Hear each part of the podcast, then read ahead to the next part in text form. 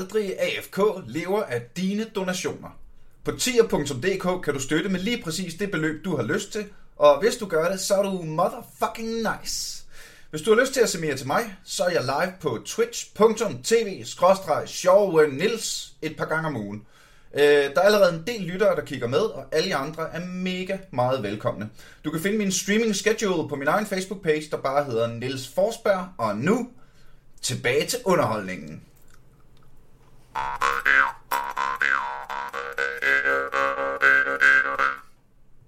So we were talking about uh, the whole uh.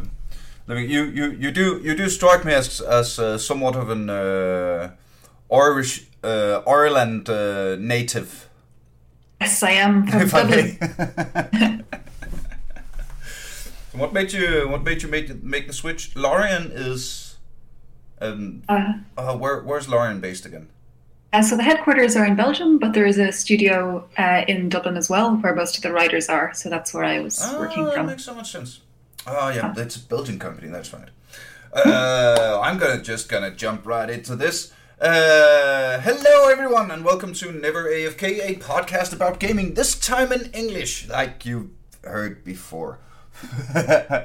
Nothing new under the sun here, except that I have an extraordinary, uh, uh, excellent, good company here in the online studio. Very, very welcome, and thank you for joining me, uh, Charlene Putney.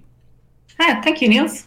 Uh, shout out to our mutual homie Mikkel Lodal, who made this whole thing, uh, who made this connection. Because uh, during I was speaking with uh, Mikkel, we went through the whole uh, Bioware uh, catalog, I guess.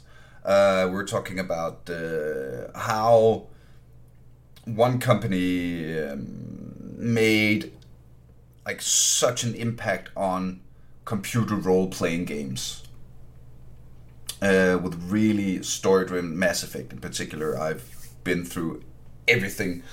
and then I was uh, more of a Dragon Age person myself. Oh fuck! Dragon Age was so good. It was so good.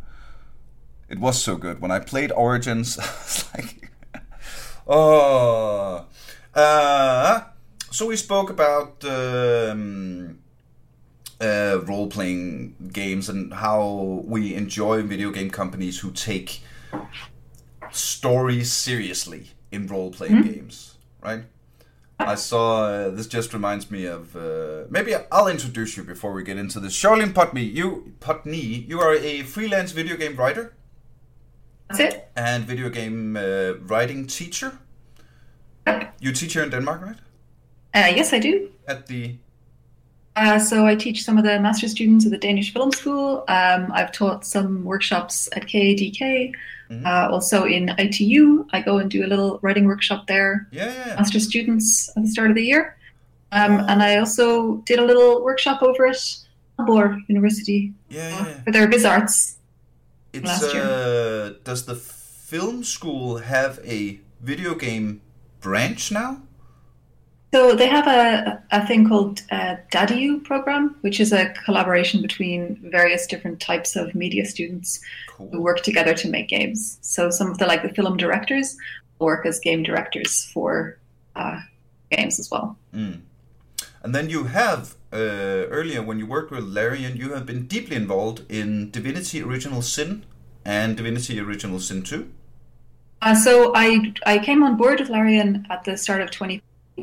Um, so basically, they had already made Divinity Original Sin then, uh, and when I came on board, it was to write the uh, all of the kind of combat barks and inventory item descriptions for the enhanced edition. So Uh, I spent a few weeks writing a like 3,000 line spreadsheet with 10 different variations on every combat bark.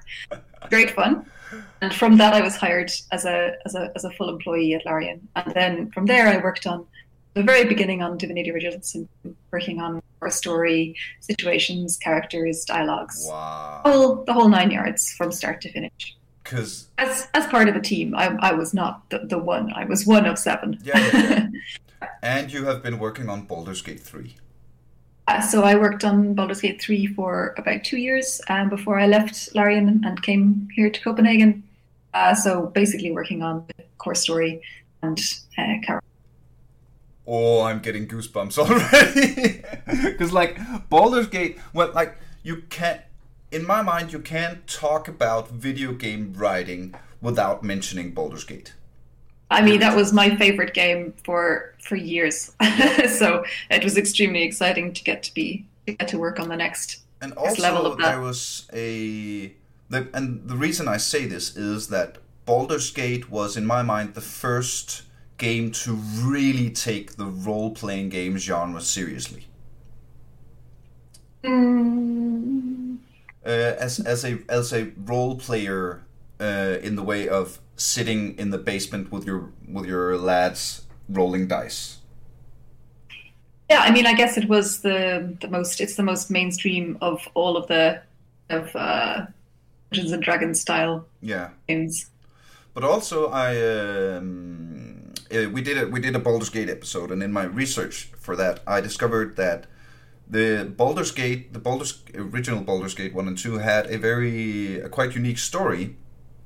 The making of them because they were um, envisioned by mostly medical doctors and their friends. I don't know if the if they came to the company or the company came to them. Some chicken and the egg thing there, but uh, there's definitely the the it was the first game to start with the vision instead of starting with what is technically available. Mhm. Uh, so these role players who had no idea how to make a video game just said to the programmers, "All right, we need this. We need to cast spells, and it needs to look like this. And you need to work. Uh, we need to see the entire party, and we need to be able to interact with." Uh, there must have been some programmers fucking pulling their hair, like, "Ah, this hasn't been made before." yeah. Um, so let's start there with you. How do you approach like you if Baldur's Gate was also your favorite game, then you know like you're touching the holy grail here, right? Mhm. When you're uh, how do you start writing a Baldur's Gate 3 with everything you know, the expectations of the community, the the legacy of the originals?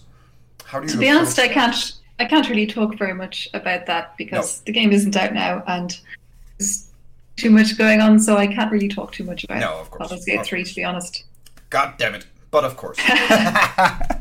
I forgive you. I hate you, but I forgive you. Uh, so let's uh, delve into. All right, well, let's start with. Uh, you came into Divinity Original Sin, which had a, uh, a very, very positive uh, response from the community, and then you went on to build the Divinity Original Sin 2 uh, right from the bottom. How do you approach? How did you approach that then? Again, the, like the same vibe with, uh, you know, the community have expectations. You like kind of delve into something that many people will find bracket sacred. It's like when you Um, write a new Star Wars movie, like you know, there's Yeah. uh, there's some, you know, you're gonna be scrutinized. I guess. Uh, I mean, I guess I didn't didn't come into the company with that kind of a fear because, um, like, I was one of a team of people who were working, and so Swen uh, Vincke, the leader of the company, uh, who's like the CEO, but he's also the creative director, and he has a very strong vision for how he wants everything to be. Um, and then, of course, the same lead writer uh, was there from Original Sin to Original Sin Two. Mm. So I never felt like I was kind of I was coming in and trying to uh, like catch up to, to to something that was that was was different. Like I knew from very very very specifically full time um, like what our tone was, how how things should feel, yeah. um, what our sense of humor is, how we work together, how we collaborate. Um, and that like what we do is we would start with like getting a nice theme for the story together and then extrapolating out on that to build a solid core story. Now, so I yeah, loved Divinity Original Sin 2. 2 in oh, particular. cool. I'm happy. Um, and uh, for those, uh, some of you listeners haven't played the game, uh, you it's a, a, a classic isometric top-down party-based RPG. But uh, instead of like there are how how many other six? Uh, companions. Yeah, well, like you, you choose Yeah, from origins. Yeah, there's six origins. Six origins, exactly. So in uh, so you kind of choose the who is going to be the main character of the story. You can also make your own if you want. You can also make your own, yeah. Okay. But uh, but I guess in your mind or in your work, the uh, the question I'm trying to get at is normally in a uh, in an RPG you have one player character. If we take uh, The Witcher Three, right? You have Geralt. He needs to go through a series of uh, quests and challenges and all that.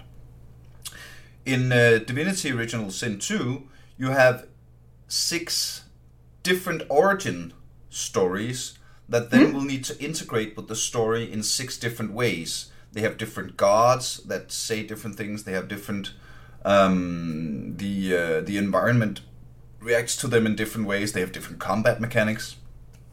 How do you approach that as a writer, where you have to like find the common denominator, but still make it like a, a replayable experience if you choose another character? Mm-hmm. So, I mean, first, the very first thing that we did, like we, we spent months writing the, the main core story, just like the backbone, the spine, that everything else hinges upon. Then, once we had a feeling that we liked the way the core story was going and liked the underlying themes and, and the factions and areas that we were having things played in, um, then we started to bring in the idea of these origin stories and figuring out real personalities, like real human beings who live in this world, how they would interact with this particular storyline and what kind of different interesting situations might happen um, that would would play out differently with different people. So um, we each took a character. So um, my origin character is Ifan Ben Mezd, Mm-hmm. uh, the the mercenary lone wolf. Um, and so I wrote all of his lines and I wrote his story. And I mean, obviously, other people gave a lot of feedback and help and everything like that. We did extremely collaborative work at, at Larian. There's there's nothing that is one person owns completely in there at all.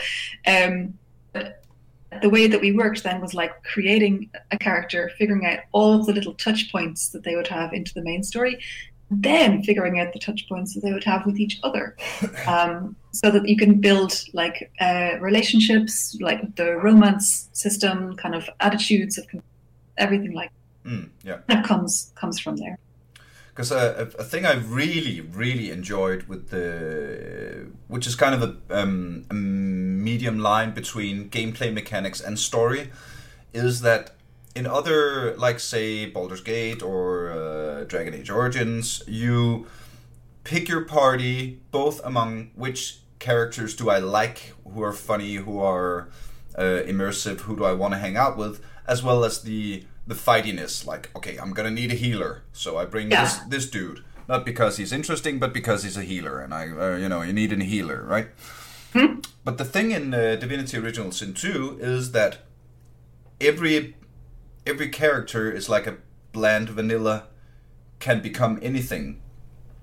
So you can really dig into the whole personality aspect of choosing your companions and then just go, okay, Ifan, you're an archer because I need an archer. And he'll go, perfect, I'm a decent archer. and then you can uh, roll from there. This doesn't lead to a question. I just, I I just, mean, it's- I just wanted to it- say that I really enjoyed that, and it gave Yeah. it gave the game a lot of replayability as well. I think so, and I, I enjoyed it a lot too. And I think it like it does give you a lot more options for like figuring out to, to, to see what you like and to play around. Like um, so, like my boyfriend did not play the game for a long time, but now uh, since we've been in lockdown at the start of that, he he became uh, he he kind of had to give it a go because there wasn't much else to do. Yeah, he can use the excuse. No, sorry, honey, uh, I can't find the time anymore. exactly. So uh, he, he was playing, and so I was kind of watching him uh, play a lot and like noticing how idea of just like playing around and going, oh, actually, this person might be an interesting polymorph, or oh, actually, I really want to have some more pyromancy, so I'm going to give this person some more points in that, and then yeah. changing it all around with the the magic mirror on board the the Lady Vengeance, uh, so that you can actually, you know, really mix it up, really change it around, and figure out what your play style is. And I love watching like watching people on YouTube, uh, the interesting ways that they bring up the combinations. Yeah, you know, uh, just very interesting ways of, of, of doing combat. Yeah, yeah, yeah. That's also the the. It makes every combat feel important in some way. Like I love the, the, the lateral thinking aspect that you can. But wait a minute, what if I, what if I teleport the guy into lava, or what if I like? There's so many options and so many uh, ways of dealing with it. But uh, speaking with you specifically, I'd uh, love to delve some deeper into the, the whole writing aspect. Mm-hmm. Um, did you start out as a uh, as a novelist, as a uh, as a more straightforward writer? Um, so, I mean, I kind of have a strange history of work. Um, so, I actually, in university, I did uh, ancient languages, uh, a master's degree in, in, in four ancient languages. And then from there, I got a job. I worked in Google. Uh, you got a job? I know, right? You majored in ancient languages and you got a job? Know, it's like my biggest accomplishment. My guidance counselor couldn't believe it. Uh, I got a job in Google And I nice. worked as a manager in Google for a number of years. Mm-hmm. And then I worked in Facebook as a so as a manager for a number of years, where I was helping make the site work uh, in right to left languages, the ones that I studied. Um, and I got, I just, I loved writing all the time. I got really tired of the tech world and the, like the particular, I don't know, uh, politics and um, things that seem people make things seem so important in the tech world, and it never really seemed that mm. important. Did you at any point tire? did you at any point tire of working for the bad guys? Well, the thing is, when I worked for them, they weren't the bad guys. Oh, a, so that's way, that's way back then. It is way back then. I'm very old. Um, Isn't so it like I, I, I, I have a friend of mine who pays attention to stuff, and she's she told me a couple of months ago that it's like four years ago, maybe it's it's a couple of years ago where Google removed their "Do No Evil" sentence yes. from their business charter. Yeah, but I mean, when I worked there, I worked there in 2004. Right, when right, I joined right, Google, right? So that's, while, really that's while they were still ago. cool and. Sixteen years ago, I joined Google, uh, and like when Larry Page personally hired every person on the team, there was like I think there was less than a thousand employees in the whole company. Uh, so it was a very it was a very different world. Yeah. Um, and Facebook also was very small when I was there. But I mm. basically left because I wanted to write a fantasy novel. Yeah. Um, and I had some stock money from working at Facebook. We had just the IPO, so I had a little bit of cash enough to live a year without yep. making money. So I said, okay, I'm going to take three months, write this fantasy novel, and then I'll get another somewhere else. And it didn't really work out like that. Um, and I realized uh, kind of quickly that I'm not going to make money by writing a fantasy novel. Yes. And uh, at the same time, started to get really interested in um, making interactive fiction. But Twine wasn't really a very well known thing then. I don't know if you know about Twine. It's uh, a free it tool. A bill? It's a uh, game? No, it's a, it's a free tool for making uh, interactive fiction. So oh. it's a very, very easy to use tool that people can use to make their own games. Like people who don't know how to do any programming at all, yeah, yeah, yeah. Um, can make text-based uh, hypertext games. Oh, that sounds really cool. It's really cool. So it was extremely cool in the year 2012 when I got into it, and uh, and it hasn't changed very much since then. Um, so I started running little game jams uh, around Dublin where I lived, teaching people how to use Twine. Um, and from there, got some little jobs doing small game writing gigs. Then one day, I actually was just on Twitter and I saw a tweet from Swen, the leader of Larian, saying, uh, I need somebody who can write nonlinear narrative beats. I want to talk to them at GDC. I was going to go to GDC and I just somehow that day I had a lot of courage. I don't have courage every day, but that day I did. I just strode back and said, Hey, I can do it. He said, Okay, prove it. Send me a portfolio. I sent him a portfolio, and uh, from that, got a, got to come in and work as a contractor on those that giant spreadsheet of, of combat barks and, and country items. Then I did a good enough job on that that I, they they said, "Okay, please come join the team." And uh, work on the, the story from the ground up for the next game. So it's really a, a, a kind of a meandering path, you know. Didn't Yeah, yeah, yeah. I, I love when I go to ITU, for example, um, or KDK or the film school here, and I see the, the kind of young people in their early twenties are setting out, and they, they know exactly what they want to do, and they have the exact idea of like how they're going to get there and what kind of games they're going to make and how they're going to do it. Uh, I don't know. It's really invigorating to me because I've never known what I wanted to do. I just did whatever I wanted to do at the time. I figured it out along the way. And like, Yeah. I mean, who knows what will I do in five years? I have no. yeah, Maybe yeah, I'll be a yoga teacher full time. Let's find out. Oh, uh, Charlene also teaches yoga. Yes, actually, I have a. I do a. I do a free class every Tuesday evening. Yeah. Uh, so if anyone who's listening, has any interest in doing like very, very, very chill, no experience needed, no equipment needed. You don't need any fancy clothes, anything at all. If you want, uh, it's from seven to eight Copenhagen time. It's very chill and it's free, completely Yeah. free. So like if anyone uh, wants to join, online? yeah, over Zoom. Oh, cool. All right. Yeah, if you just send me an email. uh, Yeah, yeah, yeah. Arlene.putney at gmail.com. Uh, Uh, come just send me an email. Get the email. Arlene, arlene.putney at gmail.com. Send me an email. Uh, I will be happy to put you on the list and you can join us. Charlene dot put. I got it here. Uh, Charlene dot Putney at gmail.com. That's me. Uh, cool. Uh, and I will give you plenty of time to plug anything you want. In the end That's of it. That's all I got. my, All right. my, my free yoga classes. Give is, you a it- is it. Well, speaking of things that's not going to earn you any money. See, I, I keep doing that, don't I? Languages, writing, yoga. oh, yeah. Gift. Uh, so what I was uh, the question I was trying to say is so you you you started the fantasy novel, the whole linear linear thing.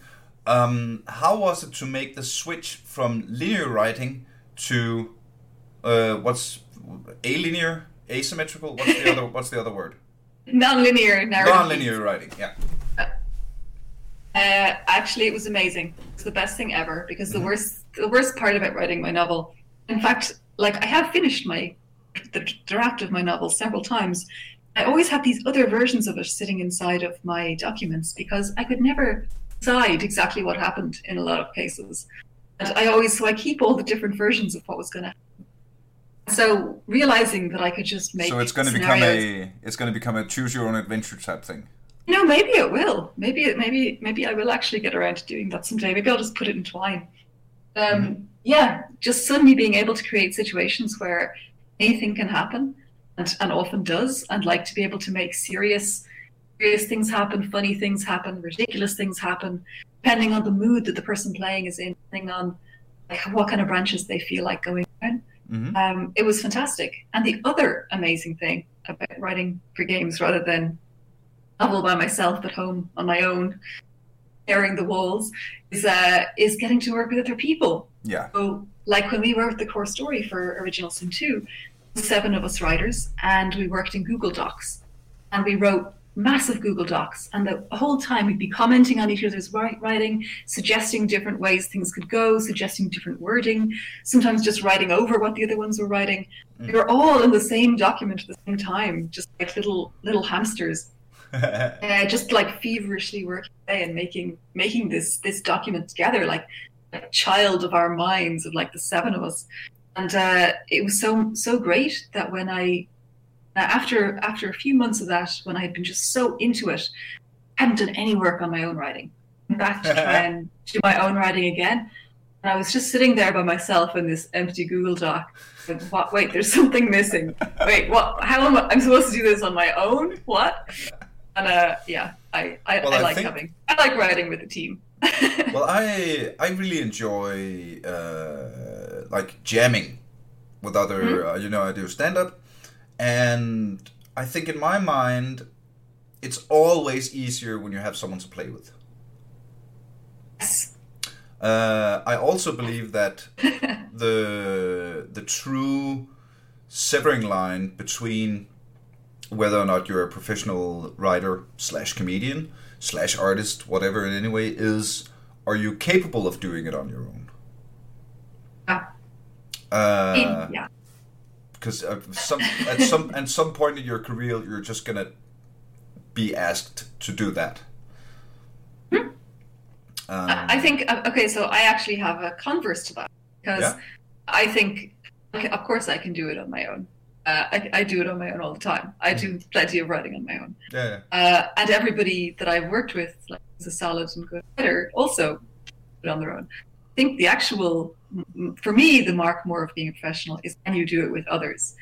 Uh, because uh, one of the things that I find, especially with a lot of like aspiring writers, is that they don't take criticism.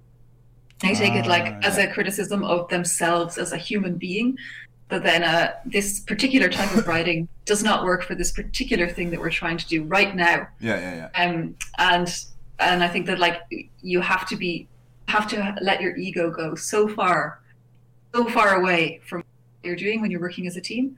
And so, yeah, I think everyone can do it on their own. If you can't play well with others, but it's it, going to be very hard to be a game writer. Yeah, I think it actually turns upon some of the.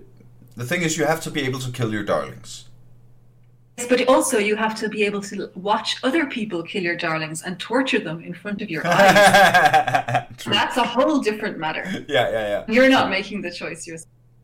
Yeah, true. That's very true.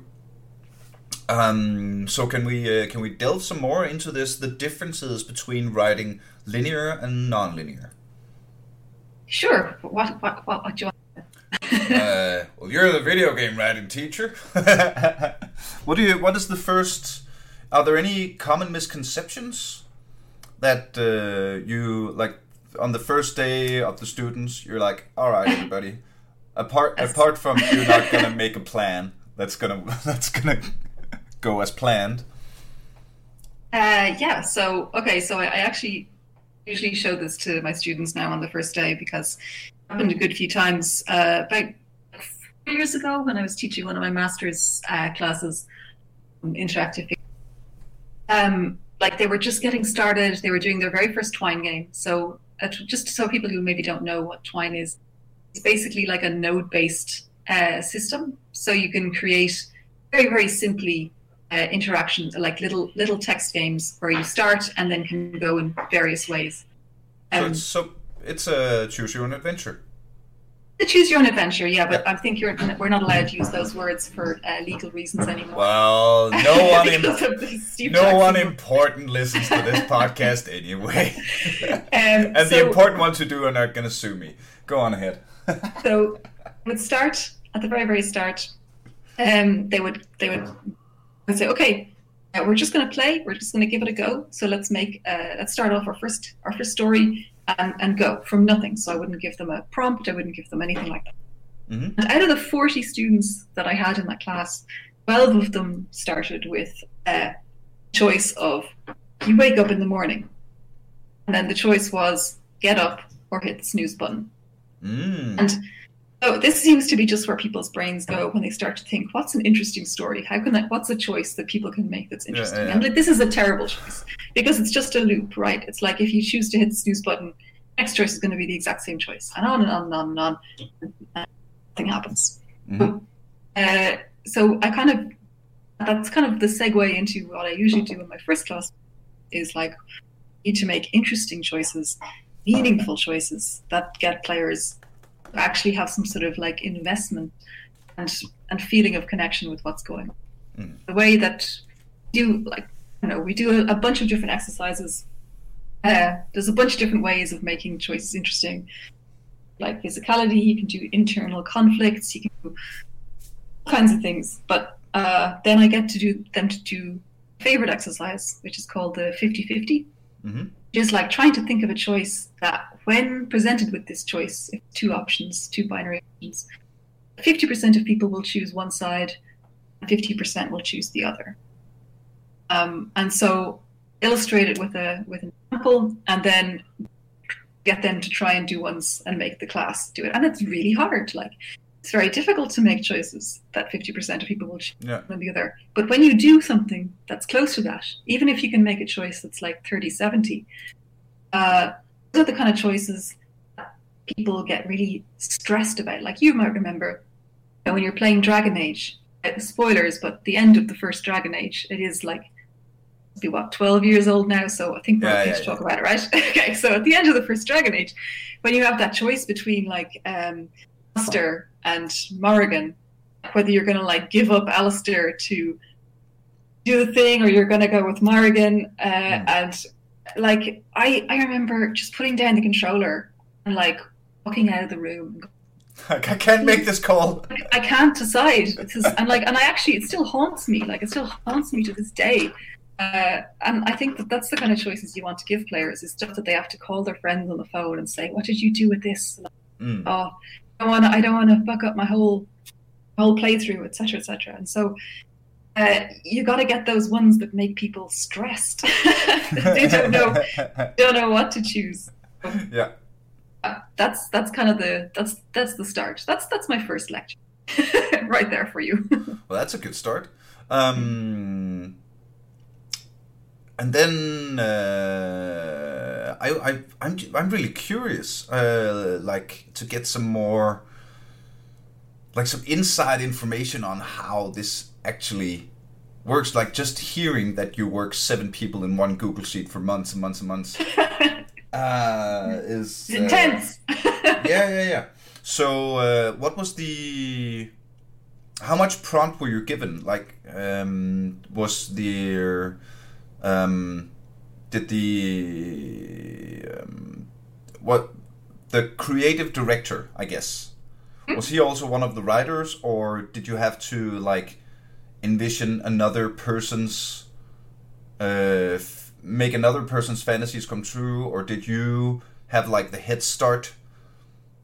Again, Well, there's there's there's if, I guess in every game development there's also a chicken and the egg thing between mechanics and story, or uh, universe, uh, or uh, m- more I think uh, programmers and writers, right?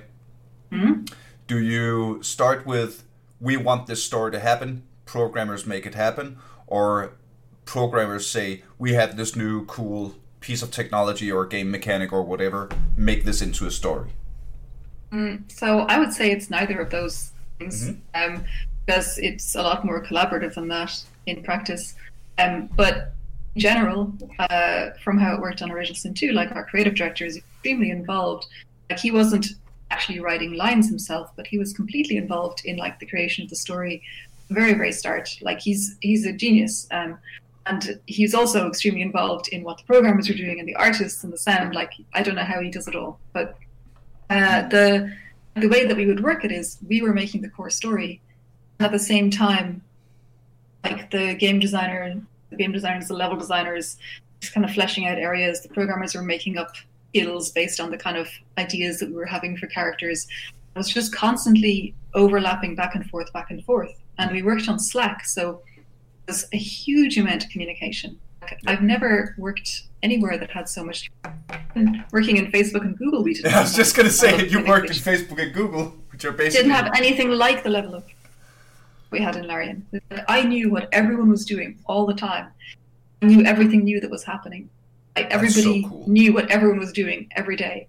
Um, and I'm sure it's not quite like that anymore because I think there's like 100 people in the studio now. but Mm. uh, when I was there, there was there was like 50 of us, I think, uh, at the time. So it was much easier to just know what everyone was up to. Yeah, uh, you, uh, your mic is dropping out a little once in a while. How Ah. many? How many were there working? Uh, there's about, it was about 50 of us, I think, when I started. Um,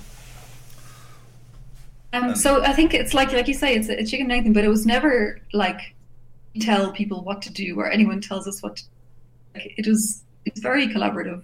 Mm. It all kind of happens organically and extremely iterative.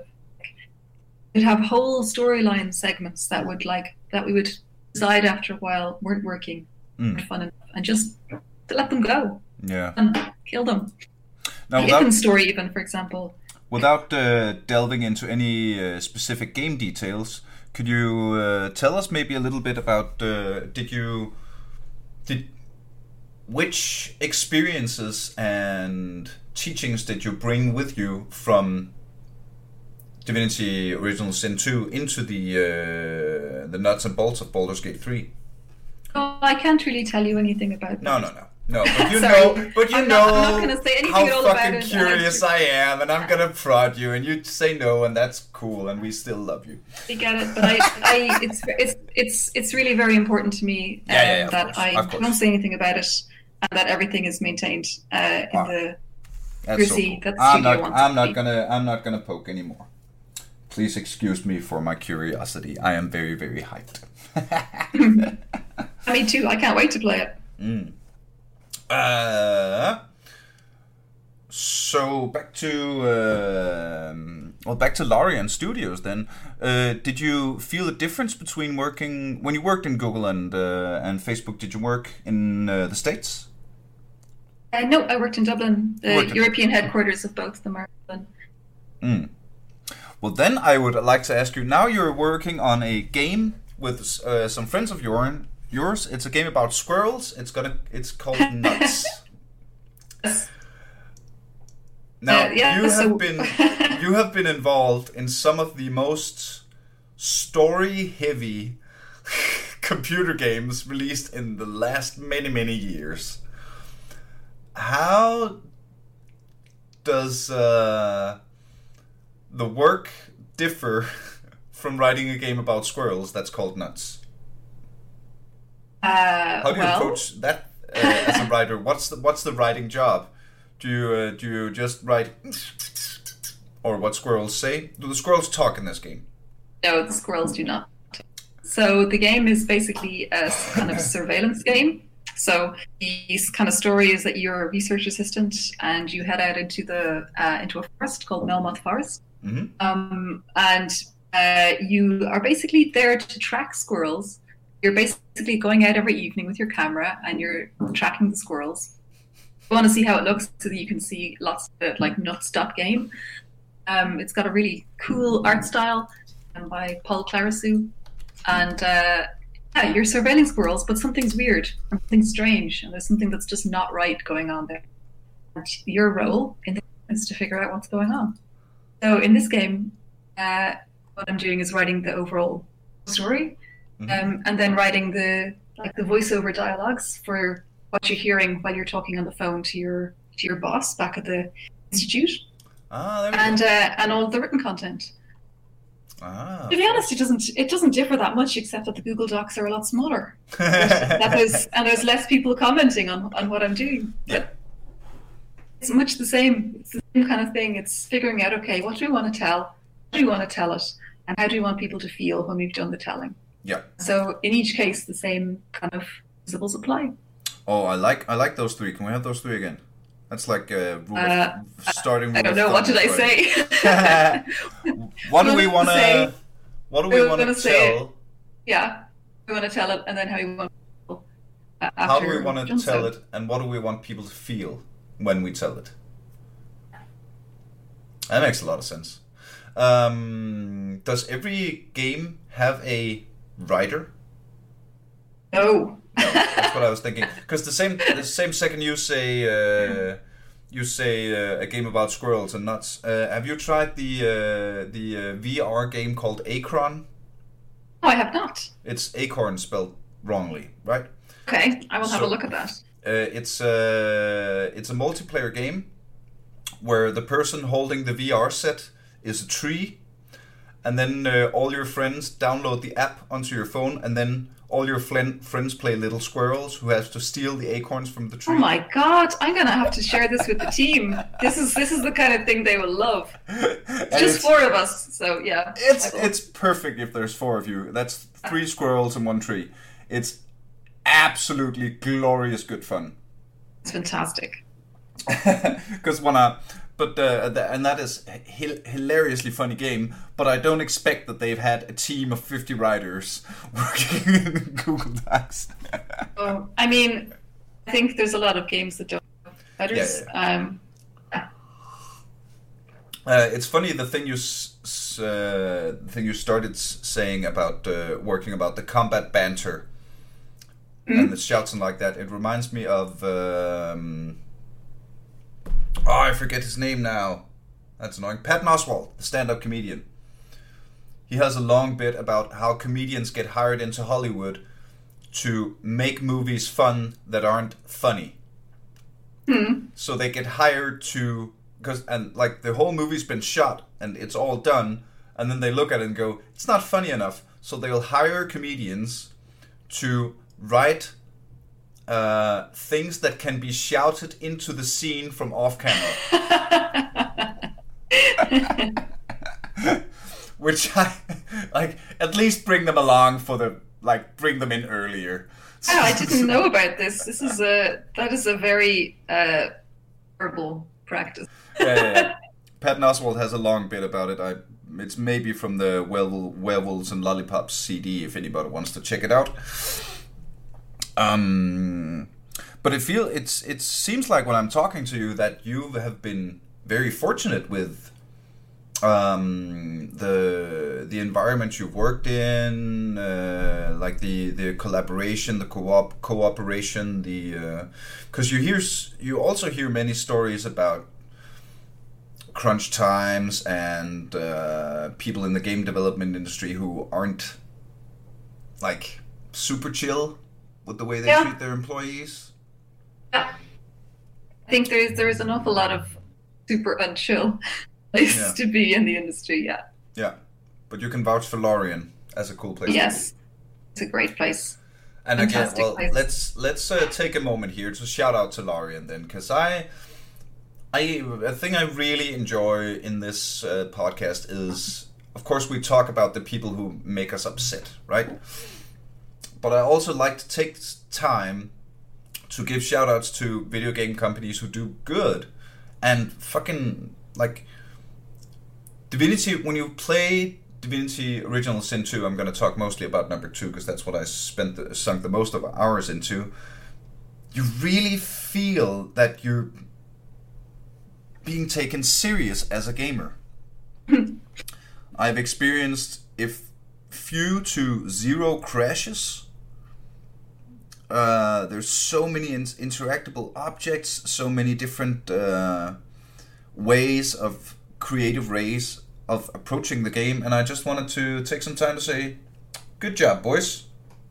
Keep at it. And if they manage to do that at the same time as having a like positive work environment, I mean, everybody there is a person. Mm. It's a huge thing. I can imagine so. So, uh, do you have any advice for, let's say you're out there and you're an aspiring uh, writer, and you want to get into, you want to get into uh, video game writing. What's the, is there, what's the ABCs? So, I mean, the only thing that you really need to be a video game writer, two things. One is that you need to be a good writer already. Mhm. And so, doing lots of writing exercises and getting lots of feedback on your existing work is good there. Mhm. And secondly, you need to be able to prove that you understand to make interesting and meaningful choices. And you need, and that you can work inside some kind of tool. Because as a writer in a video game company, sitting in a paneled library with your fountain pen Mm. off into the middle distance, you're really working inside the engine, working with people and collaborating with people all the time. So Yeah. to be able to show those things, and it's hard to show those things without ex- without like experience in this, but it's not impossible Mm. because you can make yourself. You can make a small game in Twine, so you can just go to twinery.org. It's completely free. Uh, spend a bit of time learning that and make a, make a make a game in that. Make a text-based game Yeah. that, that shows that you have that. You could also use Inkle. So a lot of big companies now are using Inkle Writer as, Mhm. as the, the tool that they use for writing. So if you can show that you can use Inkle Writer, that's a small bit of coding also. So that's also a bonus. You can make, if you're interested in a very specific company, you might like to try and make a mod using their tool. So like you could make a mod of, of Original Sin 2, for example, in Mm. the Larian editor Yeah, yeah. and, and show that you understand that. I actually have on my blog, uh, on my website, I have a whole article uh, with lots of links if anyone's interested. Ah, you did Sure. have something else to plug, didn't you? Well, I, I, I, I'd be ha- happy if you just emailed them. I'm not, I'm not plugging it. I'm really not. Just uh, since it happens to be what you're asking me, if people Yeah, would yeah, like yeah. to check it out, it's there. it's alphashar.com. Mhm. It's under the work section. Uh, there's a it's a very long article that was from Habrahabr, the Russian website. Uh, asked me to do that uh, when I was Mhm. around a few years ago. Still got all the valid advice there and the same advice I give my students as well. Now, speaking to you for some time now, it seems that one of the recurring concepts you keep uh, returning to as core is the idea of choices. Absolutely. Um, I guess that mostly affects role playing games where the choices you make are very, very central to um, like the development of the story. Uh, of course, there are many other games where maybe the the uh, the having a choice, like say Call of Duty, would have writers writing the dialogue and the story and all of that, but may but that will probably be more linear without so many like defining choices, right? Mhm. Yes. So, um, well, let's just delve into that a bit. Um, is it cooler to be a writer if you're writing role playing? yes. Why? Yes. Because you have so much more uh, uh, agency in the work that you're making and so much more ability to shape things that are going on. Mm. So much more space to put yourself into the work. So one of the things in Original Sin 2 that we all had, like with our origin stories and with small characters, like even with little rats and beagles and stuff. Yeah, stuff from Oh, that just right now as we're speaking, there's a there's a talent in uh, Divinity Original Sin 2 if you haven't played called Pet Pal. Pet Pal exactly, which makes you able to talk to animals, and every single fucking rat in a dungeon, squirrel in a forest, every little every dog in the city, every cat in a back alley has a dialogue attached to it that you can only access by by, by picking the the pet pal thing. Like uh it, it just it just blew my mind right now the sheer amount of of workload added into the making of that game that many players probably will never even see. Most everyone knows that you have. Yeah, yeah, yeah. And uh, there's a little there's a little thing saying it in the like a screensaver tip or but the thing is Pet Pal doesn't give you any like some of the other talents will give you uh, in combat bonuses to make you kill people or whatever, which is important in a role playing game. I like big numbers. Uh, Ah, but if you can't, uh, like, if you don't have Pet Pal, and you don't get to talk to the eagle in the graveyard, and then you'll never get the summon eagle skill. Ah, there's a fu- see. I didn't even know that. Yeah, but as I was saying, um, uh, everything that we, all the little stories like that, like for example, the eagle in the graveyard, Mm. we- made all those stories based on little things, lives, like so, uh, things that were bothering us, like instances that were happening to us in our lives, like things that we thought were important. Um, and and when you are writing a big role playing game, so many different characters, so many situations that need to be filled with content. You have so Yeah, much yeah. more space to put yourself and the things that you're interested in uh, into the game. Yeah. So uh, yeah, for me, that's much more interesting than uh, someone telling me that I would need to just you know, I don't know, Soldier five num- different ways Soldier this soldier four. is gonna tell you that you're dead. Yeah, yeah, yeah. You can only write. You can only say charge in so many different ways, right? Yeah, I mean, and that's also a fun. It's that's a fun challenge. Like I enjoy doing combat barks as well, but I would prefer to write for games that have a lot of uh, different meanings going on and choices and little little moments that teach people about themselves and their attitudes to the world and their perspectives. Mm, So that's more my more my vibe. Uh, how do you how do you do that? Make because that's when gaming becomes really interesting. Is when it transcends the the uh, the universe and actually. Uh, I've I've had a had a long uh, did a long episode about Life is Strange, Mhm. and how um, how that can actually teach you valuable life skills within uh, ethics and morality. Um, yeah, I don't know where I'm going with this. It just sounds really cool. Like I, I just I love that that games are so developed now that um, come that the developers and writers will take it upon them the challenge of like actually creating something meaningful. I mean, I think that that's something that every artist wants to do with their work. Yes. It is uh, is their their the way that they see the world and a way that maybe helps other people who see the world in the same way, or to perhaps challenge people into going, well, what, how do you see the world? What do you think is right? Come across a wounded soldier, uh, like what is the right thing to do? Is it Yeah, right to to kill him because he's in so much pain and he's going to die anyway, or is it the right thing to, you know, watch him suffer? Yeah. Like, yeah, I don't know. Like these, these kind of. There's so many questions like that. Gaming can like into people's faces and make them actually consider what they think the world Yeah. works and how they I'm think the world about should work. the. Uh, I'm thinking about the guy outside of Megaton in Fallout Three, like one of the first guys you meet. You're straight out of the vault. You have got you haven't got much water, and you meet a guy, and he's basically thirsting to death. Mhm. So do you give the guy water? Because he's gonna die if you don't. But you don't have much water.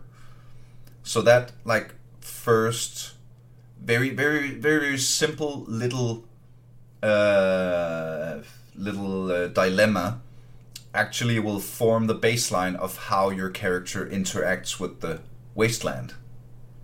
Right? Do you Ah. Uh, do you help people? Do you help build community? Do you help? Uh, do you share your resources, or do you think about yourself first in this harsh reality where half the things are trying to kill you and the other try the other half is trying to screw you over? Right? Yeah, exactly. And I think that like those things do not just in games. Like, the way that you approach these kind of things, um, games can also tell you something about who you are in the real world. Mm.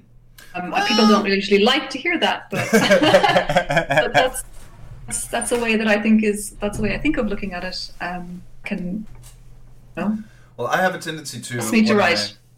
yeah, when I uh, when I play role playing games, I have a tendency to, uh, if I like the game and I'm thinking this is worth of a of a of a replay, I'll play the first playthrough as a good guy and the second playthrough as a horrible guy, just to explore. Mhm. Uh, like when you again at ah, spoiler alert we're talking about old games here do you blow up megaton that is like that that's uh, that's one of the most bad guy moments i've felt in in games oh and uh, not to mention the uh, what was it i think it was knights of the old republic 2 where you play if you play as a dark side you can really make some bad shit happen like you can Yeah. make one of your followers kill their best friend and force mind fuck them. Uh, I mean, and like I think that there, there is super interesting things you can, like for example, love the Elder Scrolls games yeah. so much. I never finished the main storyline. Um, I just played through all of the like Thieves Guild quests, Yes. all of the like kind of Kamara quests, all the assassin type things, everything Dark like that. I, I will do. Those are my favorite. Those are my favorite parts of those games. But then I like I say, well, why why do I like to do that? Why is it that I want to stalk through this house and and pick off all of the people at this party one by one without them knowing? Hmm, interesting. what is it about about the real world? Like, what is it game Well- that makes this an interesting thing to do for me? I think these are just- interesting questions, and Well, I I- think yeah to answer i don't know if i answer it but in in my mind i'm just very explorative like i i'm a uh, i'm a larper and i've played a ton of uh, pen and paper role-playing games as well and the one of the liberties that gaming and larping and role-playing games give you is that you get to safely explore sides of yourself that you might not want to bring into your everyday life Hmm. right I've uh, played a homosexual. I've played a racist. I've played a I've played a stupid, uh, fucking uh, uh, arrogant uh, shithead, right? Not to label gay people with shitheads and racists, but like just things that aren't inherently in my day to day life. Uh, I feel uh, like it, it's it really piques my curiosity that I can like do that in a safe environment. Mhm. I think I, I agree with what you're saying there, um, and that's the same I think I have. But I think uh, beyond that, it's interesting. Look at the things that you like to explore in games. Figure out what it is about them. I like. I realize I love secrets. Ah, I love knowing things other people do. there we go. like being part of this little secret community in uh, Elder Scrolls that other people aren't. Like that's the kind of thing. I think, okay, that's interesting. That's an interesting thing. Um, yeah, that's all. I'm not uh, saying if you kill people in a video game, kill people in real life. I'm just saying, you know, look at the uh, look at the interesting things that might be a correlation to yeah, yeah, the real world. Well, that's a uh, look at the interesting things that might be a correlation to the real world. Well, that's not a bad bombshell to end on. we have been speaking for almost an hour now. Okay, Yeah, I know. Time flies. That's a good. Uh, sure does. That's a good indication. That means this will be a good episode. If time flies, it means we're, we've been having fun. It makes it more worthwhile to listen to. Um, I don't. Uh, I'm not gonna like uh, twist your arm and make us uh, stop right here and right now. But right here and right now might be a good time to like take a step back. Can we? Um, what have we learned while we Mm. spoke? Can we summarize, tie a bow on the whole thing? Uh, I don't know. Everyone should make a twine game. Everyone should make a twine game. That's a good start. Like, And uh, uh, my partner is about to do a Skype call, so uh, we should probably finish up because otherwise. well, that is amazing timing. Uh, Charlene Putney, thank you so much for joining me here. It's been an absolute treat. And uh, I can't wait to play your new game like the rest of the world. And yeah, like uh, me. exactly. I haven't worked on it for uh, over a year, so Thank you so much for all the uh, all the time and effort you and, and the rest of the team put into Divinity Original Thin- Sin one and two. super glad you enjoyed it. It's given me and a lot of other people a lot of very, very, uh, very, very, very entertaining hours. Um, is there anything you would like to plug here at the end?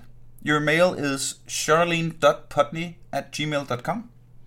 And that's wanna get in uh. C H A R L E N E dot P U T N E Y. And Mm-hmm. uh, yeah, if people want to get in touch, go ahead. Uh, if you want to go to my yoga class on Tuesday evenings, uh, that's my favorite. That's my favorite thing in the week right now. So very happy to be able to offer it. Fantastic. I'll just finish up real quick in Danish and let you off your way, so your partner can do his thing. Uh, tusind tak for at lytte med, kære venner. Nu siger jeg det her hurtigt, så vi kan få det overstået. Smash the like button, Facebook, ris, ros, skriv til mig. Øh, uh, motherload.dk, download noget stand-up. Og husk at lytte med næste gang, når vi en gang til er aldrig AFK. Tak til jer, der støtter os på tier.